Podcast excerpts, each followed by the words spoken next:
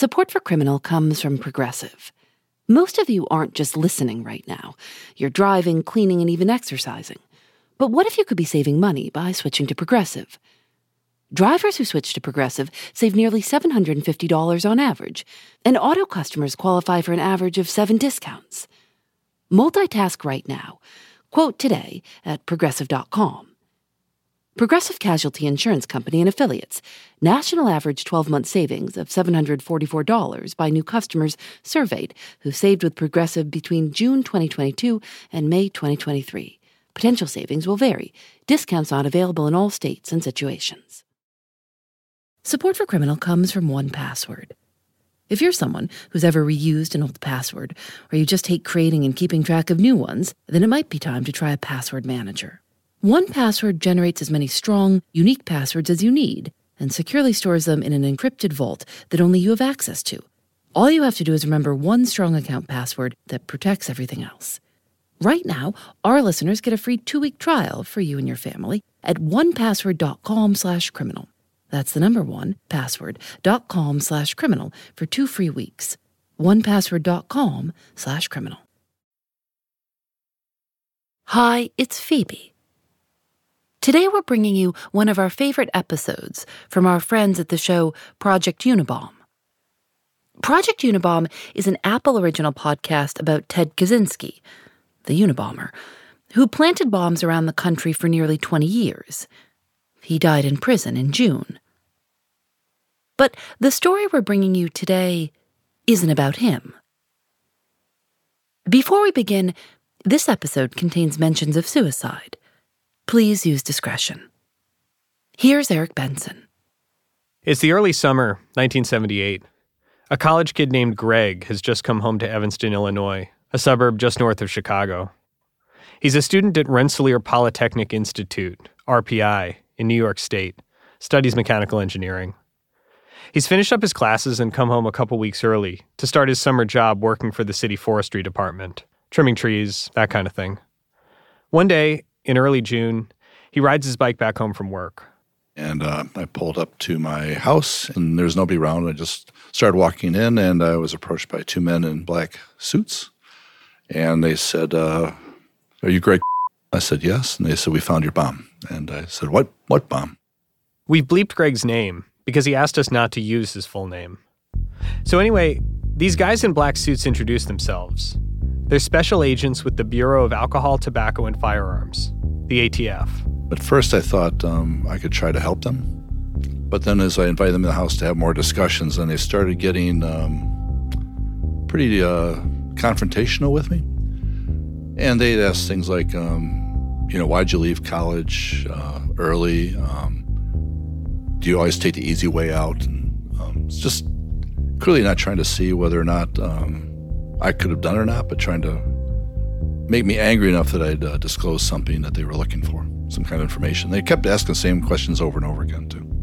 They asked questions about an engineering professor at RPI named E.J. Smith. Greg had just finished taking his class. And I was his only student in Chicago, Illinois at the time, and I took an incomplete in the class because it was my one final. I wanted to get back and start earning some money at the job that I had set up in Chicago. The ATF explains that a bomb had been placed in a mailing envelope that had been discovered on May 25th between 2 cars in a parking lot at the Chicago campus of the University of Illinois. A day later, a security guard opened it, got some minor injuries. But investigators figured the parking lot wasn't its intended destination. The package had been stamped and addressed to Greg's RPI engineering professor, E.J. Smith, in upstate New York. And as the ATF is questioning him, it's clear they're accusing Greg of trying to send it to him. Again and again, they press him on what he thinks of Professor Smith.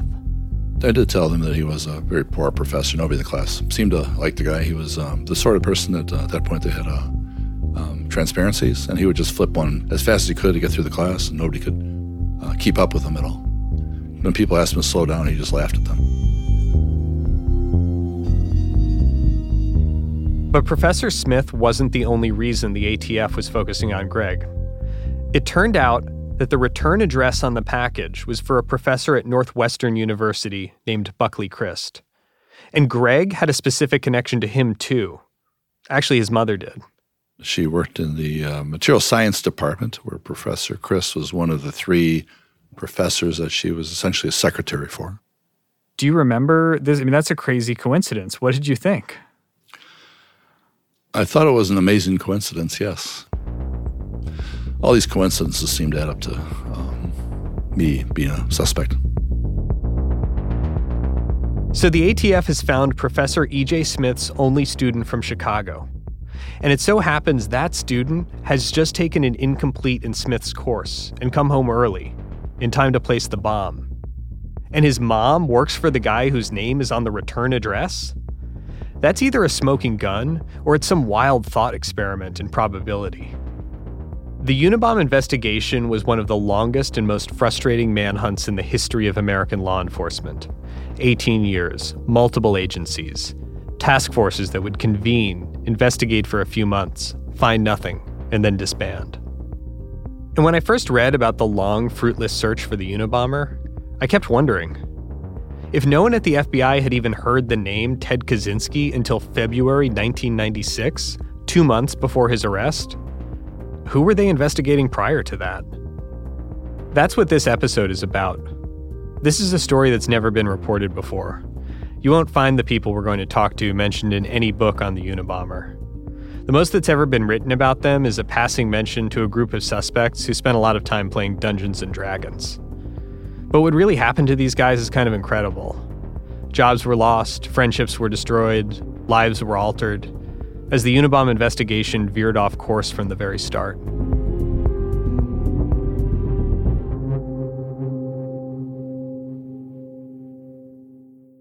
We'll be right back. Thanks to Progressive for their support. While you're listening to the show, maybe you're also doing something else. Driving, dishes, folding laundry. I listen when I go on walks. If you're not currently driving a car, you could also be getting an auto quote from Progressive Insurance. Save money right now from your phone. Drivers who switch to Progressive save nearly $750 on average. And auto customers qualify for an average of 7 discounts. Discounts for having multiple vehicles on your policy, being a homeowner, and more. Progressive will be with you 24/7, 365 days a year, so you're protected no matter what. You can get a quote for your car insurance at Progressive.com to join over the 28 million drivers who trust Progressive. Progressive Casualty Insurance Company and Affiliates. National average 12-month savings of $744 by new customers surveyed who saved with Progressive between June 2022 and May 2023. Potential savings will vary. Discounts not available in all states and situations.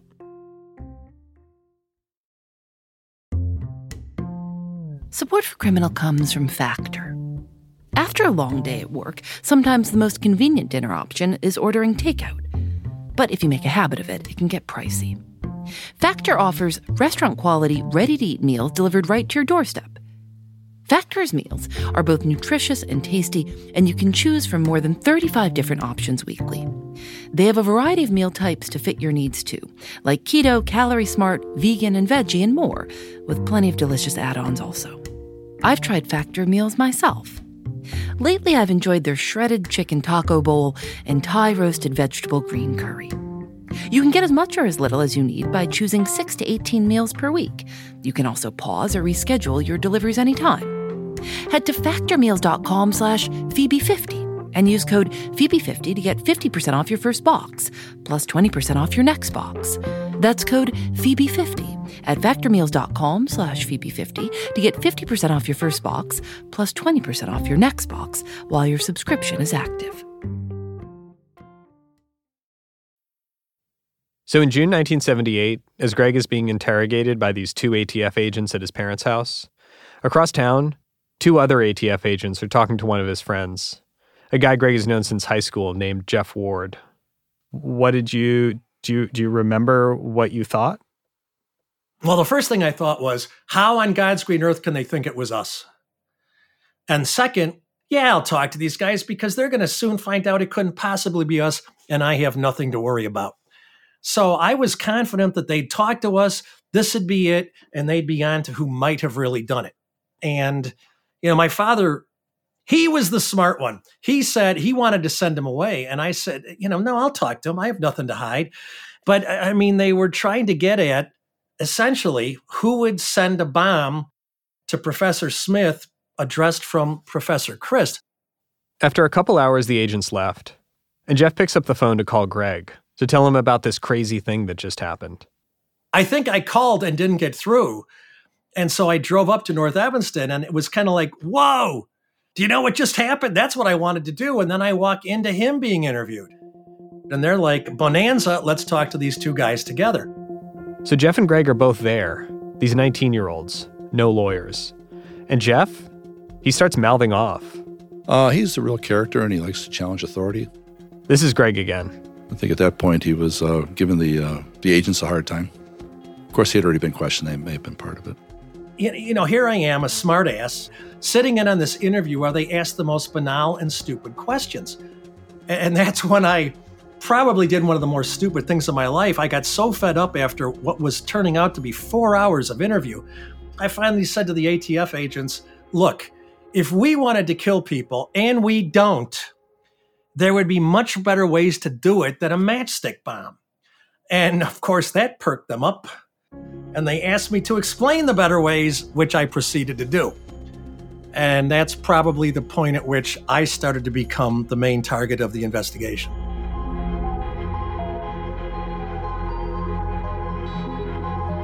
At first, Jeff and Greg are on high alert, especially after the agents ask Greg to take a polygraph test, and the examiner finds he has, quote, unexplained emotional reactions. But that fall, when Greg goes back to school, it seems like the whole thing is blown over. Every once in a while, he and Jeff get this weird feeling they're being watched, but nothing happens. They figure they're just being paranoid. After a while, they don't even think about it anymore. So much so, they don't even remember it being a big deal when another bomb goes off in May 1979. This one is placed inside the Technological Institute at Northwestern, where Professor Buckley Crist and Greg's mom work. The bomb is inside a cigar box, wrapped in red polka dot wrapping paper. A graduate student opens it. The bomb causes cuts and burns and momentary blindness due to the bright flash, but that's it. It barely makes the news. Then, 5 months later, on November 15th, 1979... The FBI says an American Airlines 727 with 80 persons aboard landed safely today at Washington's Dulles International Airport after a small bomb exploded in a mail pouch in the cargo hold. The flight had taken off from O'Hare in Chicago. But like those other bombs, it doesn't do much damage.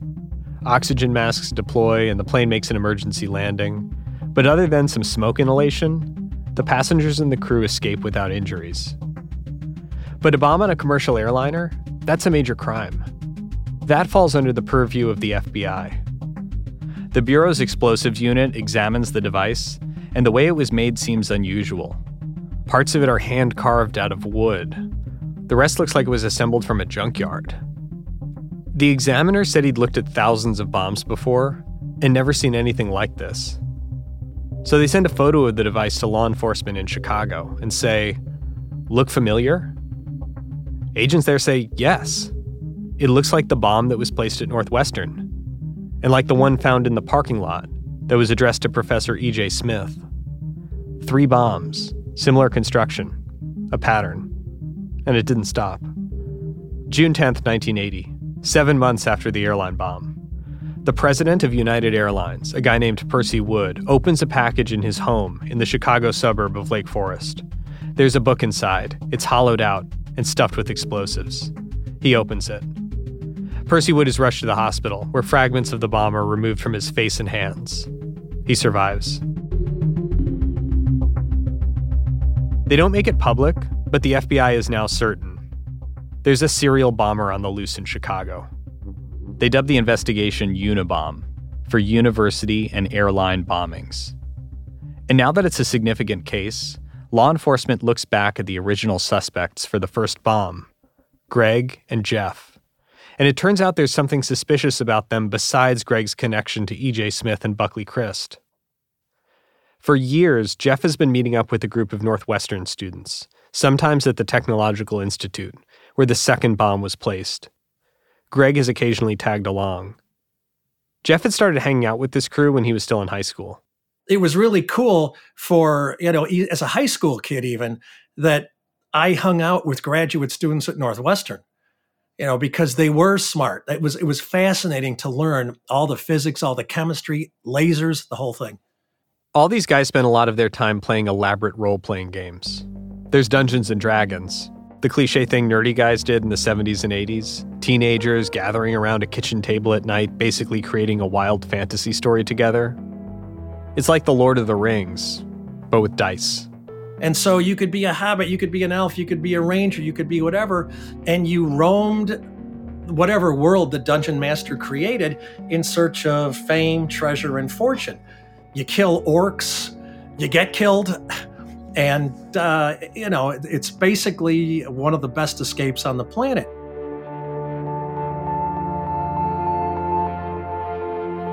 And it's not just D&D. They're really into these giant war games. There's one where they reenact Napoleon's invasion of Russia with little figurines. Another where they have big naval battles with metal ships.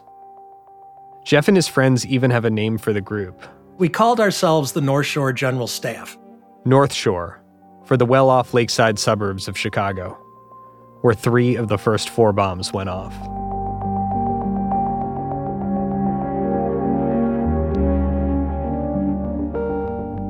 It's a Tuesday night, January 20th, 1981. Earlier that day, Ronald Reagan was sworn in as the 40th president of the United States. 3 guys from the North Shore General Staff are sitting in their third-floor walk-up apartment, a few miles from the Northwestern campus. One of them is named Dave White. He's an extremely committed wargamer, even by the standards of that group. It's around 7 p.m., he remembers, and he and his 2 roommates hear a knock at the door. And I opened the door. And there's 6 FBI agents there. And they said something to the effect of, "Mr. White, can we come in?" And knowing what I know today, I probably would have said, "No, please contact my attorney unless you have a search warrant." But I didn't. I was young, and I said, "Sure, come on in." And immediately, they treated us like we were guilty of something. They acted as if we were all in coordination in creating and sending bombs through the mail, which was, frankly, the first we had ever paid any attention to this. Yes, there had been news reports, and yes, there had been an event or 2 connected with Northwestern, but, you know, we didn't think it had anything to do with us, and we weren't really paying attention to those. These agents are asking very specific questions that seem random to the point of absurdity. One of them asked Dave, "How often do you eat Bugle's corn chips?" Another friend gets asked to write out the name Enoch W. Fisher in cursive. Do any of them have a stamp collection? Who among them is meticulous? Do they act out their war games in real life? At least one agent floats a theory. It all started out as a joke. The bombing, E.J. Smith, Buckley Crist. But now it's gone too far. This scene isn't just playing out in Dave's apartment. Other agents have fanned out across Evanston to question the other North Shore General staffers. 2 agents to each suspect. Here's Jeff. They were hanging their hats on the slimmest of evidence. They thought we played with carbide cannons. We never did. You know, Greg made a mock-up of a cannon, I want to say, in a shop class. I mean, all these tall tales were coming out. This was true. Greg says it was a little aluminum cannon that he machined in class. Stood about 6 inches high. They saw that as experimenting with explosives, although it had no, you know, obviously it had never been exploded, didn't have any kind of way to light a fuse to it. But they thought that was suspicious. The agents want to know if Greg had intentionally controlled his breath on the polygraph test he took in 1978. They ask if he thought anyone might be trying to frame him. They want to know if he's willing to die for his friends. And then there's the Wood connection, which seems like it might be a real problem for Greg. They found a tree twig during one of the bombs, and they felt that it might have been related to my job in the forestry department. And how is that connected to you? Because I worked, I trimmed trees in the forestry department. Got it. Jeff's also hearing about wood, that the bombs all have some kind of symbolic connection to wood. You know, there was the bomb to Percy Wood in Lake Forest, and Greg worked for the forestry department in Evanston. Wood, I mean, some of the stuff is so far-fetched, But when you have no one else, when you have no other possibility, you focus on what you have. And I also think we made it far too interesting for them. We all should have really just shut up.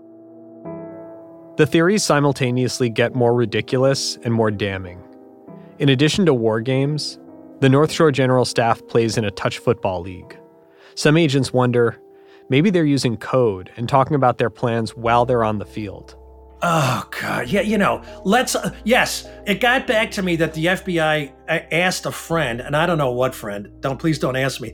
Well, before games, does Jeff Ward say, let's blow him away? Or, you know, let's hit him with the bomb? Long pass, which was one of our specialties. Oh, yeah. Everything became proof that we had done it.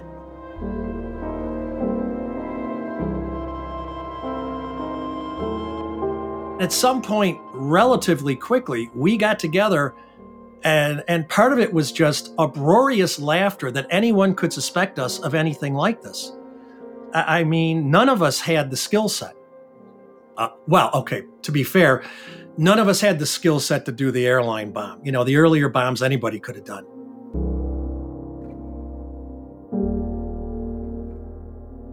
Do you have any idea how the ATF, the FBI, law enforcement, got from suspecting Greg might have had an axe to grind with E.J. Smith and then could have sent the bomb to suspecting this wider group of people?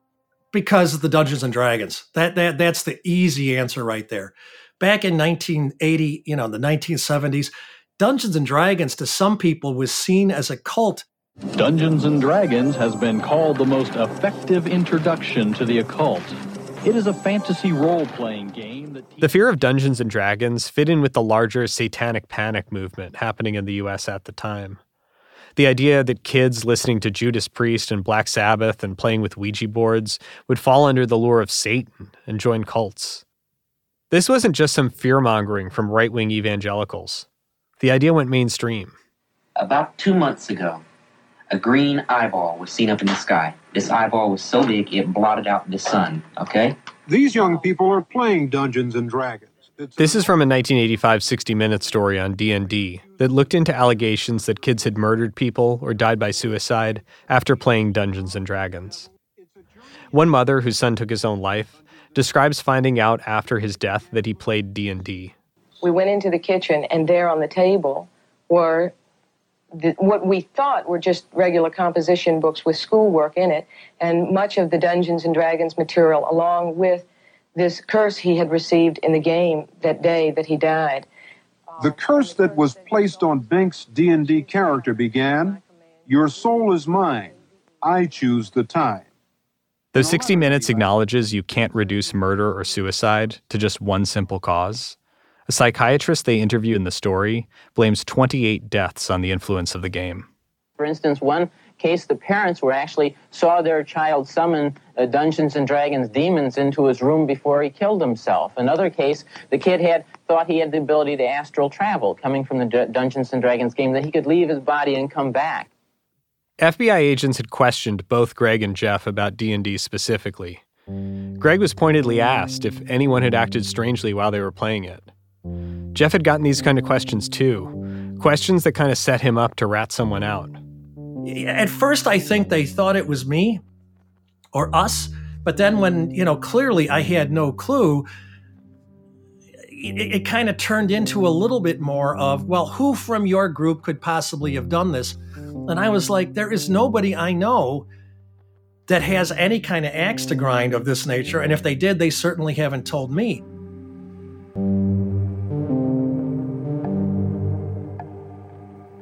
So Greg and Jeff, each of them knows they're not the bomber, and they also don't suspect the other one. They're certain Greg's connection to the first bomb is just a big coincidence. The other member of the North Shore General Staff you've heard from, Dave White, he felt the same way. I sat down and talked with the FBI, and I tried to explain to him, I don't think any of these people have anything to do with this. If they did, I'd have known about it. Dave says in the first interview with the FBI, they ran through every member of the North Shore General Staff. And they kept trying to push me. It's like, are you sure? Could it be this person? Could it be that person? I'm like, no, it's not him. you know, I know him really well. No, they're not those kind of people. And they came back to me, well, what about Jeff? And I said, well, I don't really know Jeff that well, but I didn't think he was capable of doing this from what the FBI was telling me. The Unabomber was very meticulous, very focused in his work, and Jeff was just not focused that way. If it sounds like Dave is talking shit about Jeff, it's because he is. They were roommates for a couple years, and they didn't really get along. Jeff claims it was because he was the better athlete. Anyway, Dave tells the FBI Jeff couldn't be the Unabomber because of his lack of focus. It would come up during their war games, while Dave would take hours to intricately paint the pewter figurines that made up his army. Jeff would not. We actually had some problems where when Jeff would field an army, he'd buy the cheapest miniatures you could get, usually plastic, and he'd paint them one color, just like all red or all yellow. And we kind of had to say, Jeff, you know, come on, get with the program. You know, if you're going to put miniatures out here, put a little effort into it. So it couldn't be Jeff. Or could it? Dave started to wonder, why would the FBI specifically mention Jeff? Why were they leaning so hard on him? Because that seed of doubt was in my head, I began to feel more and more like maybe it is Jeff. Jeff's younger brothers were being questioned by the FBI too. That seemed suspicious. The other thing that really troubled me, I realized, was that Jeff's father had a basement workshop where he made everything for remote-controlled planes and cars. And that was troubling too, because there's the ability to make anything you need, including a bomb other than the chemicals. You know, you could make switches, you could make triggers, you could make wiring, you could make, you know, the box itself and the hinges if you wanted to. Nobody else in our group that I knew of had access to that kind of layout. You know, none of these things ever seemed to make any sense until I decided I needed to do some snooping of my own. And as Jeff was my roommate at the time, for a short while, I went through his desk. And I found in one of his drawers the handwritten lyrics to a song by John Prine called Sweet Revenge. And that shook me up. I got kicked off of Noah's Ark. Sweet Revenge is a song that John Prine released in 1973. The fact that the song was about someone getting revenge and that Jeff had taken the time to write out the lyrics, Dave thought there had to be something to it. So he started analyzing the lyrics. He mentions in one line, I caught an aisle seat on a plane. And one of the bombs went off on a plane. I caught an aisle seat on a plane. He says he drove an English teacher half insane. One of the bombs was originally addressed to an English teacher.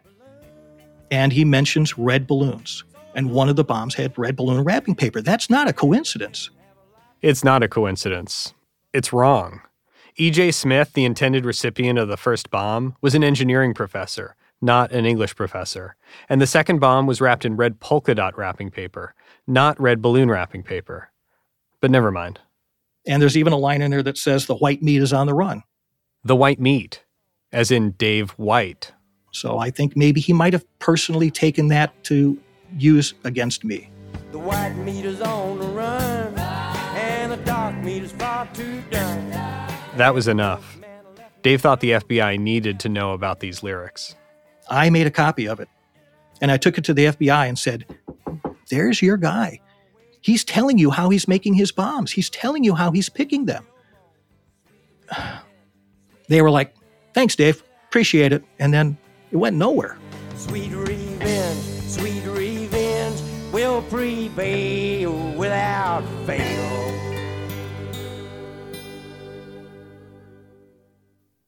So obviously Jeff Ward was not the Unabomber. But I want to be fair to Dave. A lot of the sleuthing in the Unabom case, not just by amateur sleuths like Dave White, but by the professionals, involved chasing down hunches and tiny scraps of information, no matter how absurd. A few months after the FBI questioned Greg, Jeff, and Dave, they all got subpoenas in the mail. A grand jury had been convened. They were being asked to testify. Greg and Jeff both had lawyers by that point, and their lawyers tell them, plead the fifth. Dave, however, is eager to testify. He doesn't have a lawyer. He wants to tell the grand jury all about Jeff and Sweet Revenge and everything else. Greg says he heard about Dave's suspicions. I did. I heard about, you mentioned Dave White. I heard that he was saying that he thought that we could have done it, that Jeff and I could have done it. And how did how'd that make you feel? Very surprised. Pretty angry. Well, at that point, I really wasn't talking to him all that much. I thought he was always pretty strange. But I thought he would come up with that, and I thought actually it might be helping me, because for somebody to really believe that we could have done it, but to have no supporting evidence or anything to show that we had done it, you know, clearly here's a guy who they broke, and they still can't say anything that would help their case.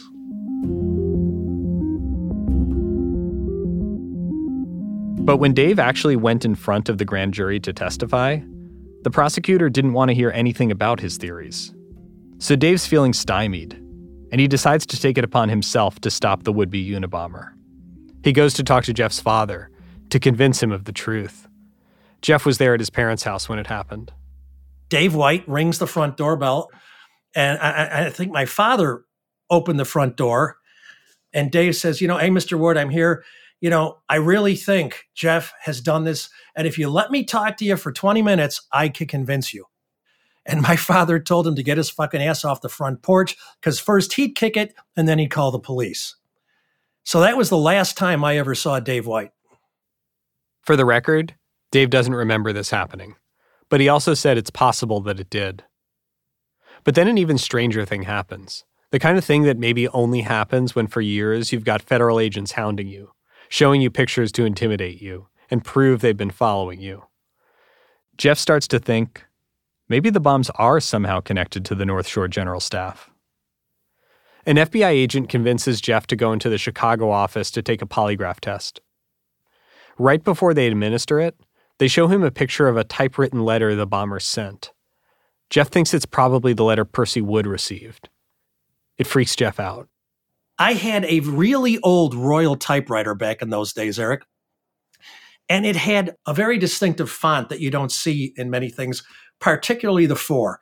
So all of a sudden I look, and that looks like my typewriter. That sounds like you thought that they were kind of onto something. Before then, no, absolutely not. It was absurd. But when I saw my typewriter, or the font from my typewriter, it made me believe there was some other possibility. It wasn't like I went, whoa, maybe one of these guys tried to frame me. It was like, whoa, maybe someone tangential to the group managed to pull this off. Maybe. And part of it is, you know, if you hear this so often, you start to be convinced it's a possibility that it was somebody attached to us. So now Dave thinks Jeff did it. Jeff thinks maybe someone else tied to the group did it. This boogeyman, whoever he is turning out to be the biggest monster these D&D players have ever faced.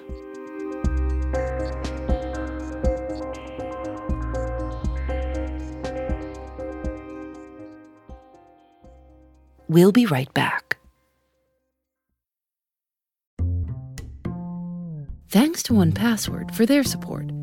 It can be annoying to create so many new, unique passwords with arbitrary numbers, symbols, and letters every time we need one. And then once we've created one that works, we have to try to keep track of it and not reuse it anywhere else. And not choose anything that's easy to guess or remember. 1Password can take care of all of that for you. 1Password generates as many strong, unique passwords as you need and securely stores them in an encrypted vault that only you have access to. It uses industry-leading security to bring private, secure, and user-friendly password management to everyone. With 1Password, you just need to remember one strong account password that protects everything else. It's a great way to keep things organized and private, so you'll no longer need to keep tabs on a bunch of long, convoluted passwords or reuse the same one ever again. Join the millions of users and over 100,000 businesses who trust 1Password's award-winning password manager. Right now, our listeners get a free 2-week trial for you and your family at 1password.com/criminal. That's the number 1password.com/criminal for 2 free weeks. 1password.com/criminal. Hi, I'm Johanna Ferreira, content director at Pop Sugar Juntos. Juntos is all about celebrating Latinx culture, pride, our many intersectional identities, and joy. Thanks to support from Prime, there's so much to get into over at Juntos this month. From conversations with the Latina minds behind our favorite new movies and resurrected TV shows, to thoughtful celebrity commentary and exclusive interviews with some of the biggest Latin music artists today. And it doesn't stop there. Get more of the music, movies, and shopping you love on Prime. Whatever you're into, it's on Prime. Visit Amazon.com/Prime to get more of whatever you're into, from streaming to shopping. And get all of our latest coverage at PopSugar.com/Juntos. Con amor, Johanna. The grand jury marked a sort of end to one chapter of the story. No one was indicted. Not Jeff or Greg or Dave or any of their friends. But the FBI investigation had taken a toll on the group. By 1982, a year after the FBI first questioned all of them, the North Shore General Staff had fizzled out. The pressure was too much. They stopped talking. It's hard to want to fake kill each other in a game when you're worried that one of you might be an actual killer. And then Greg decides he needs a change. The investigation had been messing with his life too much. He'd gotten a job after college working for a company that mostly did work maintaining nuclear power plants. But the whole time he worked there, he had the suspicion that something was off. He was never given a security clearance to work at a nuclear plant. Instead, they gave him backwater assignments in the coal industry. So after 9 months, around the time the FBI stepped up the pressure, he left the company. You know, when I quit my boss's boss, I went and talked to him, and he told me that was happening, that they were informed that I wasn't cooperating with the investigation. I couldn't get a security clearance. And the other thing is, everything that they found on these bombs was tied to me. I mean, these addresses or these trachewags, and I felt, okay, if I get out of Chicago, all these bombs at that point were happening in Chicago. If I got out of there, then they'd realize that it wasn't me. So in the spring of 1983, Greg left Chicago and resettled in another city in the Midwest. He says he's still scarred by his interactions with law enforcement, by being tarnished as a terrorism suspect. That's why we're only using his first name, and why I didn't just tell you which city he settled in. That's why I won't tell you the name of the company where he's now a senior executive. Those were Greg's conditions for talking to us. He doesn't want this following him anymore.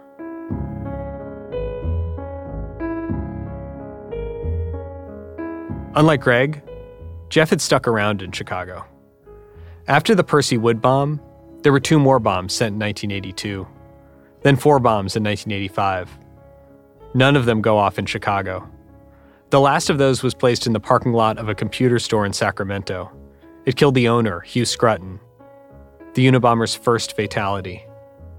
After that, the FBI finally reveals publicly that the 11 bombings are connected. Were you following the bombings? Did you have any way to follow the bombings? Oh, you better believe it. And not only that, but we're feeling, we weren't jerks. We were like, God, if we can uncover who this person is, let's help. But we also were fighting this, how the fuck can you believe it was us? Jeff had antagonized federal law enforcement from the start. He wrote a song set to Pink Floyd's Another Brick in the Wall. It went, "We don't need no investigation. We would never bomb a soul. There's no need for interrogation." And then he calls the FBI agent working the case at the time a, quote, "fucking asshole." By the mid-'80s, Jeff was actually saying that to the FBI. And then I'd call up the FBI, they'd take my call, and I'd ream the agents out. It's you weren't supposed to disrespect the FBI, and they lined up for me to disrespect them.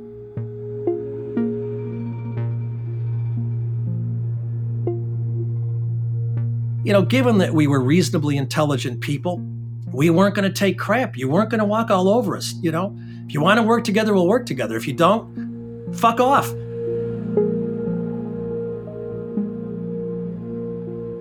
I don't know if you can imagine what it's like to face the full weight of the federal government with absolutely no possibility of proving yourself innocent and having it affect you on a day-to-day basis. And you don't know when they're going to strike next. I mean, when I was first going out with my wife and I met her parents, I had to say, oh, and by the way, if you get a subsequent call from the FBI, here's why. You had to tell certain people certain things so that the FBI couldn't beat you to it. This continued for years. One reason that Jeff was constantly being hounded by the FBI is because the Unabom case was constantly changing hands. Whenever someone new started on the case, they'd go back to the beginning of the case file to see if there was some clue everyone else had missed. And there were Greg and Jeff. As the bombings moved well beyond Chicago and as the devices got more complex, it seemed less and less likely it was them. But no agent was willing to slam the door shut. Greg pointed out to me that even after the Unabom suspect was identified by an eyewitness as being 5 feet 10 inches tall, a full 6 inches shorter than Greg, he remained a suspect. In 1991, a new agent in Chicago took over the case, a guy named John Larson. He opened up the case file and went back to the beginning. And there were all these D&D players. He figured he should probably question them. Larson was working with another agent, Joe Dorley, who picked up the phone and called Jeff. And he goes, "Jeff, I know you're going to please don't hang up on me. I know you don't want to talk to me. I know what you've been through. All I want to do is clear you. That's all I want to do. We know it's not you. Will you talk to me?" So I said, "Yeah, I'll talk to you." "Can I bring John Larson?" "Yeah, you can bring John Larson." So Joe and John sit down with Jeff Ward. And John immediately sees for himself why Jeff has been in the crosshairs for so long. He can be difficult. Actually, he can be kind of a dick. He has a kind of a warped aggressiveness. This is John Larson. Jeff would probably describe himself as a manic, high-intensity brain. Pretty quickly, though, Jeff warms up to John. He didn't treat Jeff like all the other agents who'd questioned him over the years. They approached us like we should have been approached from day one. They admitted that mistakes were made. They were open with me about what happened, showed me pictures of the bombs. You know, for the first time, I got the entire picture of the Unabom investigation. But, you know, to have these two agents come to treat me like a human being and to sit down and talk to me about this whole thing was incredibly different. And the more John and Joe talk with him, the more he begins to feel like a partner, not a suspect. So after years of straight animosity toward the FBI, Jeff now deputizes himself as a fixer for John Larson. It becomes kind of a focus of his life, revisiting the past to see if there's some clue that got overlooked, racking his brain to remember if some random suspicious guy passed through their group for a few war games way back when. And he agrees to introduce John to the original suspect in the case. And so you reached out to Greg, mm-hmm. And Greg did talk to them? He did. He didn't want to, and he was a little pissed at me for doing it. But I said, look, these guys are different. They want to clear us. If we want to get out from under this, Joe Dorley and John Larson are our best shot. Or so Jeff thought. But when John Larson went to see Greg, what he said to him was, "We know you're not the Unabomber. We think Jeff Ward might be." I think they thought Jeff was trying to frame me, basically. And I let him go through it, and they asked me, "Do you think that Jeff could have done it?" I think my answer was, no, absolutely not. He couldn't have done it. I mean, I see what you're saying. I see what you're getting. I see why you think that he could have done it. But you know, knowing him as much as I did, I know that there's no way he could have done it. I mean, I've seen Jeff try to fix the battery with an axe. You know, he's not going to be building bombs and that kind of thing. When I asked John Larson about this, he said, "Look, there was a lot of compelling evidence around Jeff. We had to check it out." But the more John looked into Jeff, the more he genuinely became interested in clearing him. Not just for Jeff's sake. It would allow John to cross a name off the list for good. John started putting together a more precise timeline, trying to figure out where Greg and Jeff and Dave White and a few others were when the 12 bombs had been placed or sent in the mail. But it was 1992 now. The Unabomber hadn't struck in 5 years. John knew there was really only one way to figure this out for sure. I didn't want anybody to get hurt or killed, but I needed another device to really clear these people out. If a bomb went off and John could prove that none of the D&D guys were at the place it had been sent from, then he could pretty much close the case on them. On June 22nd, 1993, a genetic scientist named Charles Epstein opened a package at his home in Tiburon, California, high up on a ridge overlooking San Francisco Bay. It exploded in his hands, causing significant damage, but not killing him. 2 days later, a Yale computer science professor named David Galernter opened a similar package at his office in New Haven. He too was nearly killed, but survived. Both bombs had been mailed from Sacramento. John Larson began tracking down the former members of the North Shore General Staff. We found every one of these young guys. There's like 8 of them. And we talked to them, got where they were, and then we went out and talked to every individual they told us, and through verification, we eliminated the whole group. Before Kaczynski, did you ever think you had the guy? No. I pulled the list out. I have it in my hand here. And my last entry into it is in February 15th, 1996. And Kaczynski was Chicago's sub-K case 653. So up to that point, we had cleared 652 people. Do you know what number Jeff was? Yeah, I can give you that. The Dungeons and Dragons people, they were sub-K 1, 2, 3, 4, 5, 6, 7, and 8.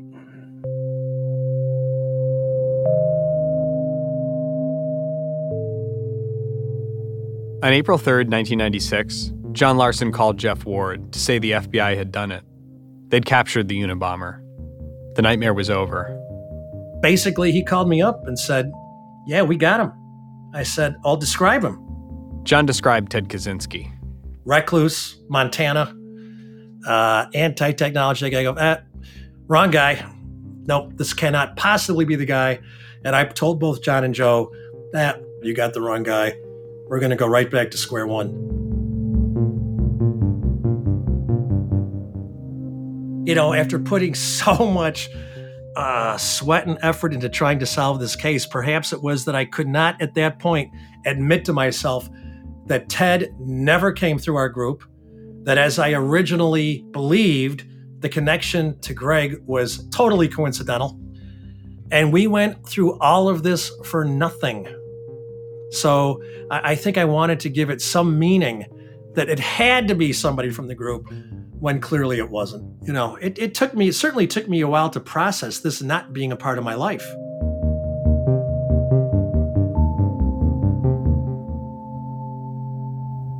Jeff wasn't the only one in the North Shore General Staff who had a hard time accepting that Ted Kaczynski was the right guy. I didn't see how he had any connection with Evanston or Northwestern or our group. This is Dave White again. Remember, he was convinced that Jeff Ward was the bomber. What with his sloppy wargame figurines and John Prine lyrics. Dave White believes that to this day. Sometime after Ted Kaczynski was caught, Dave got a phone call. It was Jeff on the line. And I was a little troubled, a little worried. And he specifically said, do you still think I'm the Unabomber? And I said, doesn't matter what I think, you know you are. I said, you know you're connected.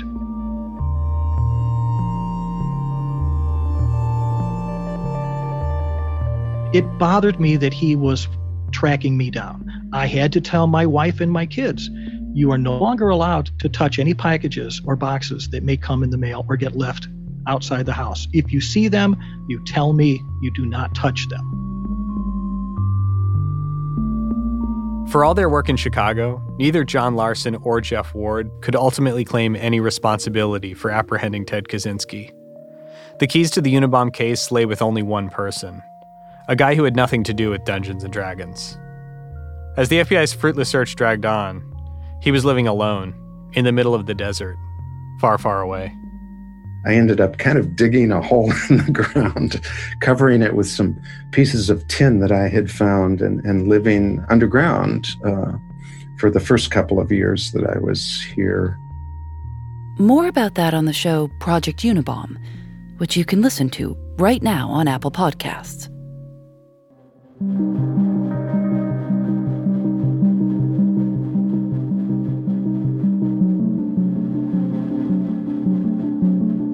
Project Unabom is an Apple original podcast produced by Pineapple Street Studios. It was produced by senior producer Jonathan Menjivar and Eric Benson, along with Elliot Adler and Melissa Slaughter. Editing by Joel Lovell and Maddie Sprung-Kaiser, and fact-checking by Sarah Irvey. This episode was mixed by Davey Sumner, Jason Richards, Elliot Adler, and Jonathan Menjivar. Studio recording by Brian Standifer at the Texas Monthly Studio. Music by Mark Orton and John Hancock. Additional music by Eric Phillips and Jeff Baxter. Jenna Weisberman and Max Linsky are the executive producers of Pineapple Street. Criminal is recorded at North Carolina Public Radio, WUNC. We're part of the Vox Media Podcast Network. Discover more great shows at podcast.voxmedia.com. I'm Phoebe Judge. This is Criminal.